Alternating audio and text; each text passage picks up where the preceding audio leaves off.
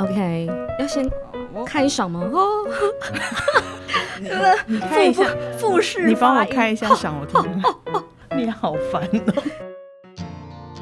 欢迎收听假陶乐职业放心聊。假陶乐职业放心聊是由劳动部假陶乐学习主题馆所提供的 Podcast 平台，在这里我们将会邀请职业咨询师一起来聊聊职业日常、职场困扰。也会邀请各行各业的职人们分享属于他们的 GI 故事，希望透过节目的陪伴，打造你的 GI 地图，让我们成为你的 GI GPS。 嗨，听众朋友们大家好，我是主持人 Fay， 今天的单元是职业面面观。那我们今天的嘉宾呢是一个文青，他是一个非常自由的灵魂。当一个感性的艺术家来到理性效率的科技业，他在职场上会产生什么碰撞呢？想要从事影音制作业，你需要具备什么能力呢？本集邀请到在国际知名品牌某间品牌中担任影音制作的Lillian 来为我们分享她的职场哲学，给有志从事相关职业的青年们一个深入了解影像工作的机会。请让我们欢迎 Lillian。 这边是会有那个罐头 拍手声吗？没错。嗨，莉安，可以请你跟大家打一个招呼，然后简单的自我介绍吗？Hello， 假陶乐职涯放心聊的听众朋友们大家好，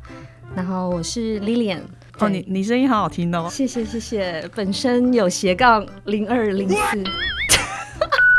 大家好，我是 Lillian， 也可以叫我莉安，莉莉安。为何停顿？突然觉得就是有点害羞。好吧，害羞的莉安，那你担任影音制作多久了？其实我从学校毕业之后，我就是都在做影音相关的工作，所以如果说是在现在的这间公司的话，快要3年吧，就是2年多。哦，所以你在这一间公司已经有2年多，那在之前的你的整个历程大概多久时间？其实我就是一毕业出学校之后就都是做影音相关的工作，对，就是可能会是不同的行业。比如说我那时候一开始出去的时候，我就去了杂志社，就是在杂志当影音编辑，然后还有一些其他的行业啊，网路业啊，网路媒体啊之类的，就换来换去，其实都是跟影音有关的，没有走偏啦，就一直都是在相关的这个领域里面。所以你在校的时候就已经是相关科系的吗？其实在学校的时候我是念平面传播，我们那是图文传播系。一开始其实我本来没有想过要做影音相关的工作，因为那个时候我们学的是摄影啊，然后设计啊，然后像还有印刷的部分，对，所以其实当时我是比较想要做平面摄影的部分，对，但是后来不知道为什么就因为学校有很多其他科系嘛，然后就到处去玩啊，然后认识其他系的朋友啊，后来就发现其实做影音就是做影片这件事情就是更有趣，对，所以后来我就整个走影音的这条路，就没有做平面。你觉得它最有趣的地方跟平面的不同是在哪里？平面的话有的时候就是其实你自己就可以完成，虽然你自己完成了，但比如说你出去外面就业或干嘛的，别人当然也会去针对你这个平面的东西，比如说你设计一个海报，或者是设计产品宣传的 DM 啊或什么之类的，就是针对这一个画面，停留在这个画面，然后大家会一直要去很纠结的讨论的时候，我觉得我受不了这种很纠结的过程举动，对对对，因为它就是一个画面而已。在学校的时候就经历这样子的一个，只是为了一个画面，然后要在那边人家去帮你说要修改啊什么什么，我就觉得哦好烦哦。可是你做影片的时候，你会发现它就是有非常多的细节要顾，然后大家就是等于说分工合作，然后 teamwork， 我就不会被纠结在一个小小的一个平面的空间的那种感觉，对，我就觉得影片它就会是一个很辽阔的领域啦，对啊，就觉得里面有很多东西可以学可以玩这样。对，你这样不愧是我刚刚前面有讲的，就是一个很自由的灵魂。就太框架的东西的话，会觉得对，会觉得哎，怎么就是撞来撞去，我们就是在那个框框里面。嗯，但如果是在做影片的话，它的那个广度啊，会觉得那个是比较可以探索更多的空间。我觉得也是要你这样，就是不断的去摸索相关的领域，这个才会越来越清晰。因为这就跟我们接下来的第二个问题有点关系，就是有很多的同学，他的所学跟他的工作可能不一定相符。那你最初的时候是因为什么而选择去念平面？它的具体的科系名称是叫什么？全名是图文传播艺术学系，然后就我念台艺大嘛，就在板桥。填志愿的时候，你当然是因为要看分数嘛，所以当时会选图文传播系，就是我看到它里面其实有很多摄影相关的课程，就平面摄影。对啊，不管是人物摄影啊，然后还有就是商品摄影，比如说冲洗底片啊，就是很多跟摄影相关的课程。然后那时候我是觉得还蛮，对我来说就蛮有兴趣的，就是想要往这一方面的发展。你转到动态摄影，你本来就还是需要有这些平面摄影的基础功，对对，基础去支持你，然后可以就是变成说转去动态的时候，我的那个衔接是不会到差到太多的。嗯，对啊。那我觉得其实你蛮清楚的，你从一开始就很清楚自己比较喜欢艺术学科。在我的概念来讲，他们是同一个脉络的。嗯，你一开始就蛮清楚自己喜欢艺术学科的。对，因为就觉得就是进去那一所学校，虽然它校地很小，哎呀，这样会不会老师听到生气？不会啊，虽然它学校不大，但是我觉得里面就是很多保障啦，就是包括还有我接触到的人，我的同学，然后其他不同的科系。然后其实我回想起来啊，我当时是希望自己是可以去当摄影师的，就平面摄影师，或者是可以拍比较偏时尚的东西。嗯，对，就是我的好朋友他们都会，大家都知道就是你应该是想要走这个方向的。可是为什么后来会跑去拍影片呢？其实有一个很关键的点，就是好玩。就是那时候我的好朋友，就他有修一些广电跟那个电影系的课，然后就会说，那我们就一起去修啊，干嘛干嘛，就变成大家一起去参加那个课程的时候，然后要拍片嘛，你就要就是集体会有一个小作业什么的，就真的是从那个时候开始，然后就觉得反而拍片写脚本，然后自己在那边画分镜更好玩，然后更有趣，然后也同时因为你就是跟好朋友一起。对，所以我觉得那是还蛮关键的点，因为如果说是拍平面摄影的话，其实那也是很你自己的事情，就你很自己的空间。拍影片的部分的话，你真的就是要等于说是一个集体创作，那种 teamwork 的感觉，就我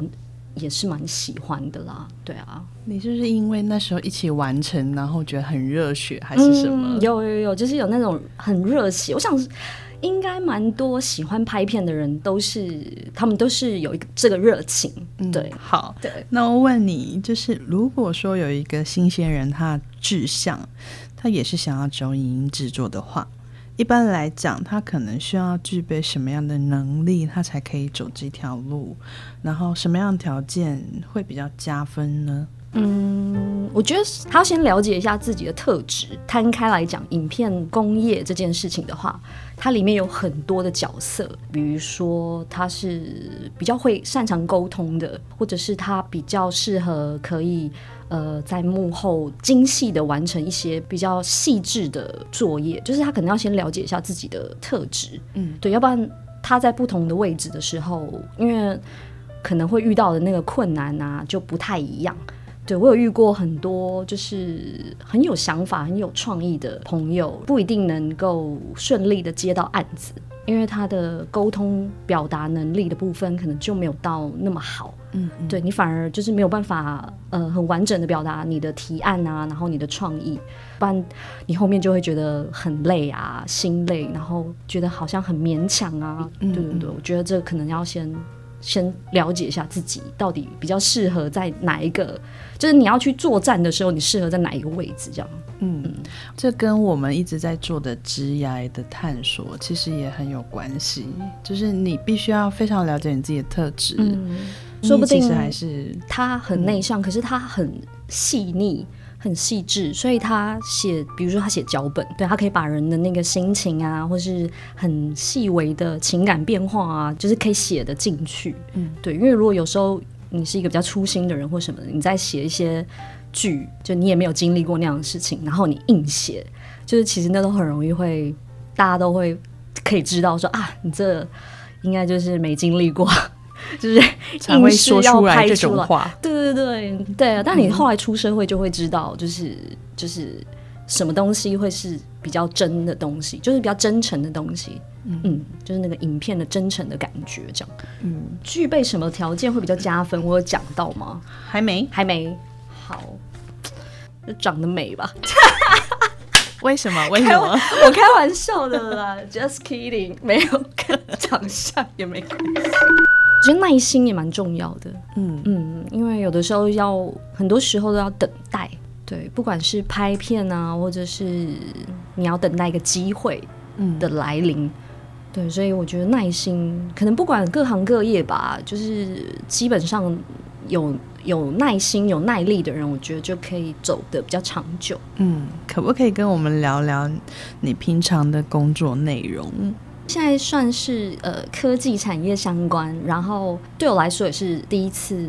到科技业。那它很不一样的是，就是它的影片导向基本上都是以我们的产品为主，对，以我们家的产品为主，所以相对来说不是以人为主，但你也不能做得太冰冷，对，所以其实当时我进去的时候是花比较多时间，一开始先了解产品，对，因为你要做产品相关的影片的话，你要对你自己的产品要非常的了解它的，比如说它有什么特性啊。那在我现在的这个产业里面，我们的分工算是蛮细的。我通常就是会接到行销同事他们的一个基本的一个行销提案，然后他们会有一些行销的策略。我们拍影片的话，就是会去搭配他们的行销策略，来去拟定脚本啊，跟后面的分镜。对，就是比如说现在有什么新的产品啊，然后我们要准备去做它的行销影片，比如说它是全新的，或者它只是多加了几个新功能的就不一样，就是因为你可能 2.0 版，对， 2.0 版，就是那个影片做的程度又不太，那个大小程度又不太一样，对，然后还有一些是否社群的，就比如说是像搭配节日啊，像现在可能要万圣节，然后圣诞节，有些是搭配社群来做行销的，因为社群的话你可能就可以再活泼一点。那产品影片有的时候就是会有品牌包袱嘛，所以做产品影片的时候，通常你就是不能太天马行空，那他本来就有自己的一个个性吧，那我们就是顺着他的个性去做符合他的 style 的影片，这样。你知道我有一个问题，就是像你在做这个产品的影片，然后跟你在做像万圣节的影片好了，万圣节影片中也要带到你的产品吗？还是不用？基本上那整支影片完全就是产品都不要出现，就是让大家去体会的这一种影片提案的时候，那你就会遭受到很多挑战啊，产品的批验啊，然后或者是行销同事啊，就会说啊，为什么没有把我们家产品放进去？为什么这影片看不到它？我好，这样我会让我好紧张，什么之类的。消费者真的懂我们这支影片到底要传达什么吗？然后或者是到底知道我们要卖什么产品吗？就有的时候我们会跟他们就拉扯啦，反正就是要沟通嘛，因为做这个影片每个人都有自己就是想要达到的目标跟目的。那如果你是都在同一个公司的话，其实我们的目标就是一致的，对啊，所以就是可以做，现在都可以做一些妥协，是没有什么问题的。但一开始可能对，一开始你可能要就是要适应一下，那就是也是一种改革的过程。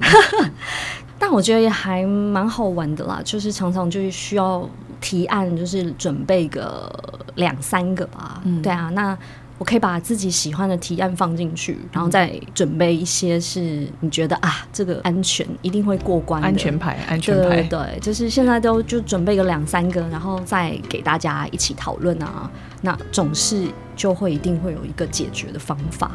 那你上个工作也是相关工作，上个工作跟这个工作有什么比较大的差异吗？我上一个工作它的分工比较没有这么明确，就是蛮多人都会是一条龙的在做所有的事情，对，那那个相对来说就会比较累。那如果你是在一个分工完善的地方的话，你就比较不会那么容易感到心累，对，相对来说就没那么好玩吧。你会比较喜欢 teamwork， 刚刚你也讲了对不对？对，又还是因为你要做到比较细致、比较有质感的影片的话，我觉得那真的是一个人要非常的辛苦。我反而觉得如果你是喜欢一个人工作，那你就是去当动画师啊，3D 动画师可以做到非常细致的东西，非常逼真，对，但是相对就是会很累。我觉得那眼睛好像眼睛会不行，快给我叶黄素。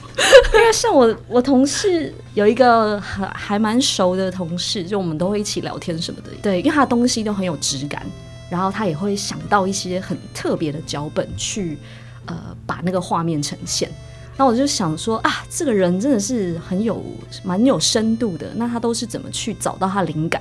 我就问他说，那你平常都在干嘛？假日啊，连假有没有回家啊什么的？没有，他都在自己的小世界、小宿舍，就是在自己的空间啦，找到那些灵感。所以我会觉得，那如果你没有那么喜欢 teamwork 的话，3D 动画师，对。可以去当动画师，这边就给这个内向的人这个参考。因为那个世界是无限辽阔的啊，你可以做到，对啊，3D 动画师可以把假的变成真的，真的，你完全不需要靠别人啊，因为你就自己就可以完成一支很精致、很漂亮的产品影片。那你从你在学校的时候到进入职场，直到现在成为就是科技公司里面的一份子，每一次的计划从开始到完成，有没有什么样的一个部分是让你觉得很困难的？比较困难的就是最后就可能到最后案子结束之后就是要报账了。居然报账是很麻烦，有点我有一些账说不定我根本忘记要报了，对啊，那我不就是白白付了一些钱出去，对啊，所以就这东西就对我来说就很困扰，我就会觉得说就是在报账方面我就要更小心的去处理，尤其是我有垫钱的时候。对啊，原来，所以对你来讲就是它的难点是在这边。当然也有一些奇怪的状况啦，对，比如说本来你有经费啊，就有一笔经费，然后可以做这影片，然后你也把外发的团队啊、制作团队什么都找好了，对，但突然可能就经费好像不够了，那你可能你们得自己来，哎呦，得自己拍的时候，就是经费不足的时候，就是自己硬干。真的假的？这样子有办法吗？这样会有点太过分，讲这个会不会应该不会这样吧？也不会啊，因为就还是会遇到，这其实也算是行业内的一个状态吧。对，就是你有时候就会遇到说什么突然经费就不够了，你就得自己处理，你就自己当美术组啊，自己去买道具。所以你也曾经这样过吗？自己采买，对啊，就是本来有预算把这些剧组的人找好，但突然水逆的时候，现在正在水逆。好，那在商品广告的制作过程中，对你来说最大的考验是什么？那你都是怎么样精准抓住你客户的心呢？就是还是要把商品当成主角啦，对啊，像之前有遇到像美妆产品啊、化妆品啊、保养品，就就是每一个品牌，然后每一个不一样的产品，它其实真的就是会本来就有它自己的故事，就是它的品牌故事啊，或者是有它需要展现给大家看的地方。对，那通常你就是要跟客户就是先讨论好跟你的 TA 到底要传达什么东西，这非常重要。要不然其实你要讲一个故事，或是要把它拍得很天马行空、很绚丽，都是没有问题的。对，那最重要的是说，到底有没有要精准的传达这个商品要想要讲的事情。嗯，对，这部分可能就是前期的跟客户的沟通啦，做功课这件事情还我觉得蛮重要的。嗯，遇到不同的客户前，必须要先进图书馆做功课。你现在都 Google 了吧？对，这都去成品了。其实，好，我想说你还真的去图书馆。图书馆，你上一次去图书馆是多久以前？应该是疫情前的前一年吧。哇塞，那还是蛮近的。你看一次借个20本、30本带回家，你看不完吧？就是重点不在于把它看完，就是借回家那瞬间就觉得哇塞，我们拥有20本书，很有重量。对，我今天是做了一件就是很有意义的事情，带了20本书回家。好重哦。对啊，就是题外话了。我们是很喜欢图书馆的。嗯，对，我也很喜欢图书馆的。好，那你就是在你的工作上啊，你都是怎么样精进你自己的能力的，就是怎么突破的？其实我觉得你在那个工作的环境啊，然后遇到的人会蛮影响你的。嗯，对，因为如果你在一个环境里面是大家都蛮上进，然后蛮喜欢学习各种新知识，然后有一个那个动画师同事就跟我还蛮好的，他就是一个很上进的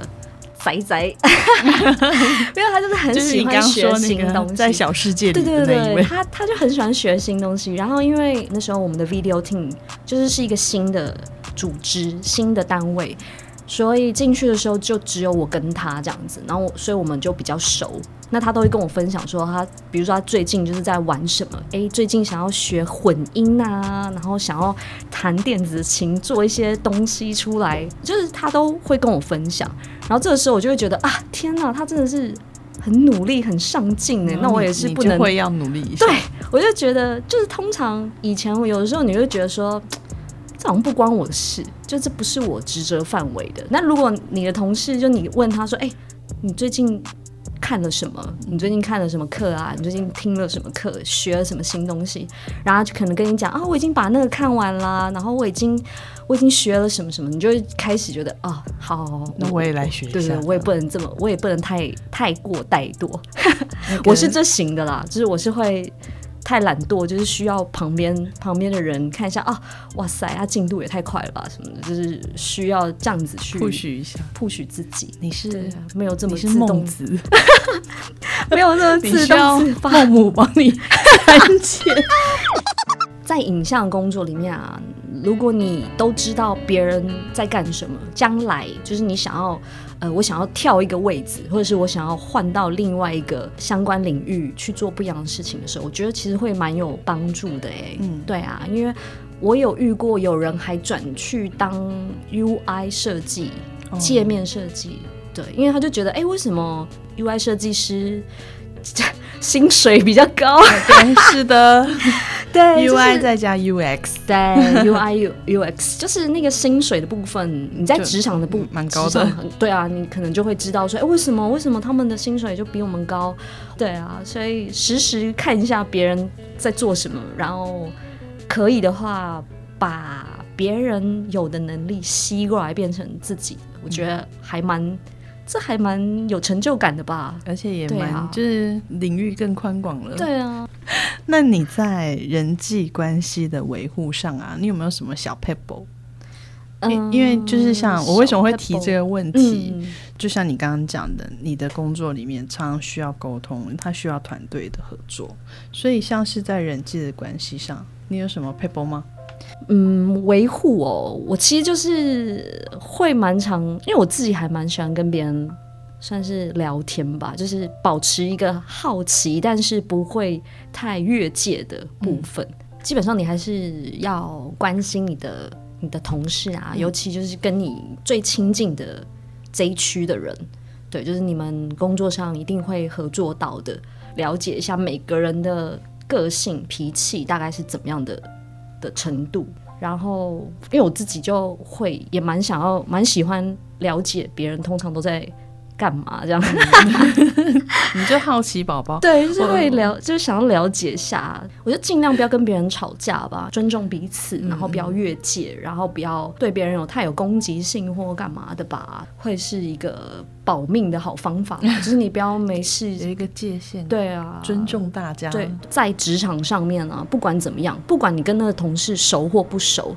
你们在工作的时候就是以专业来去看待彼此，就是尊重彼此的专业，然后不要带有任何私人的交情，我觉得会做起来会比较顺利，对不对？就是我们就是以很专业的部分，我们私底下很好没关系，可是我们开会的时候他觉得哪里不对，或者是哪一个环节你可以做得更有效率的时候，他也会直接跟你讲。我现在遇到的同事我们就会蛮理性的这样子在处理，那私底下我们还是就是可以互相开玩笑，玩得很疯啊干嘛的，就是会可以开彼此的一些小玩笑。可是开会的时候我们就对，就是公对公，公对公，对对对，这样会比较好一点。好哦，谢谢莉安给我们的这个分享。那也是想要聊聊，就是你有没有曾经职场倦怠的这个感觉？职场倦怠的话我觉得是一定有的啦，就是很长啊，你就常常怀疑自己嘛，那怀疑人生这样子。然后我其实也有逃跑过，就是小时候啊，我不要再做影音工作了，很像橡皮筋嘛，你就长期的一直绷紧，对，绷紧，然后一直遇到，反正你就是一直反复的在做同一种案子，或是拍同一种类型的影片的时候，通常就是很快你就会觉得心很累啊，然后觉得说啊天哪，我怎么会好像就有一点鬼打墙的感觉。对，然后当时我也是有就是逃走啊，就觉得啊好，我要去做一些别的事情，我不要再做影片。对，然后但后来就还是跑回来了。对对，所以我想要问就是那你是怎么跑回来的？其实就会觉得就比较有趣。对你来讲，你还是喜欢这个行业的本质。对，对，就是行业，就是比起来，就是真的比较，对我来说好像就是比较有趣一点点。然后其他的附加价值其实不多。对啊，所以其实我觉得这边如果是刚出社会，然后想要做影音工作的朋友的话，我就觉得可以给他们一些小建议，因为我现在已经30几岁了，你当时出社会的时候是20几，我觉得就要先想清楚一件事情，就是说你真的有这么多热情可以在这个行业继续支持下去吗？还是说你要不要看一下有没有别的路可以走？年轻时候的时光试试看无所谓，如果你没有什么负担的话，就是做影音工作其实他的那个薪水真的没有到很好，我真的必须对，我就必须老实说啦。对啊，那你可能就要做了一份正职啊，然后你再自己想办法接案啊什么的，那通常相对就是其实我觉得会蛮辛苦的。可能像遇到疫情啊，拍片的工作、影片的工作都延宕，对，然后很多工作室就只好关掉啊，然后很多朋友就，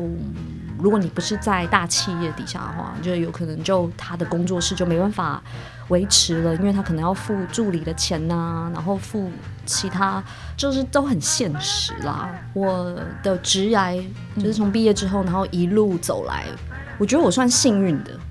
对，就是我想要进去的公司我都有办法进去，因为不是每一个人都可以刚好有这个机会。对，然后所以在这部分我觉得我算是蛮幸运的吧。就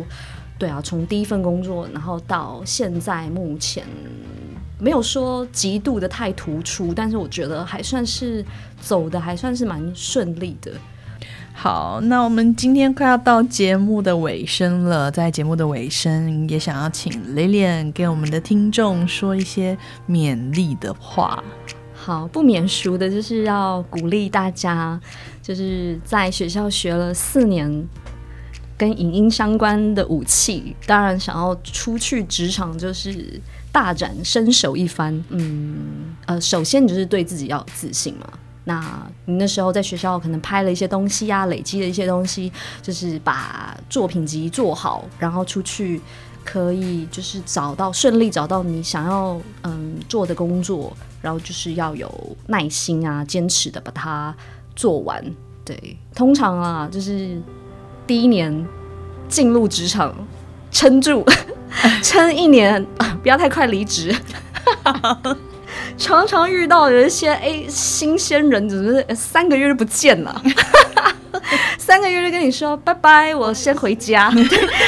因为现在找工作其实没有到那么容易啦，那如果你这就很幸运的然后得到了一个影音相关的工作啊，然后也是你喜欢的影音相关的工作嘛，就要坚持下去啊。然后我觉得心态要调整，就是其实心态调整的话，你任何的事情就会很顺利。我们在学校的时候比较是被鼓励你要创作嘛，那你到职场的话，这个部分就是要拿掉一点点，就创作的东西你就是回家6日可以自己开心做自己的东西啊，那在工作上面就必须要符合你的老板啊，你的客户啊对于你的东西的期待。对，那这部分我就觉得只要把这个东西克服的话，相信一定会非常的顺利。台湾就会成为下一个韩国我们没有这么哈韩，祝台湾成为一个好莱坞。好，那谢谢立安，那也请立安跟我们的听众道声再见。好的，希望今天可以带给大家一些有实质上的小建议。对啊，如果需要更多的资讯的话，还是说就是在那个询问我们菲菲，是这样子吗？可以把你询问我的经纪人，我帮你曝光你的 IG，这是可以联动的。IG 可以 ，IG OK。对，希望是一些有质感的人加入我。哎呀，我笑翻，好累，拜拜。下一集即将在11月3日播出，我们将会来谈谈迈向 A 级人才之低咖升级术。主管曾经要求你主动，或你因为常常忘东忘西而使得进度出现问题吗？先别对自己失望，在迈向 A 级人才之前，先改善现有的状况吧。掌控进度，减少错误是有迹可循的，请听众们不要错过咯。另外，贾桃乐学习主题馆因应疫情的变化，服务也跟着线上化咯。除了线上课程、线上咨询外，还推出线上导览等多元服务，还没体验过的朋友，现在就赶快搜寻贾桃乐学习主题馆吧。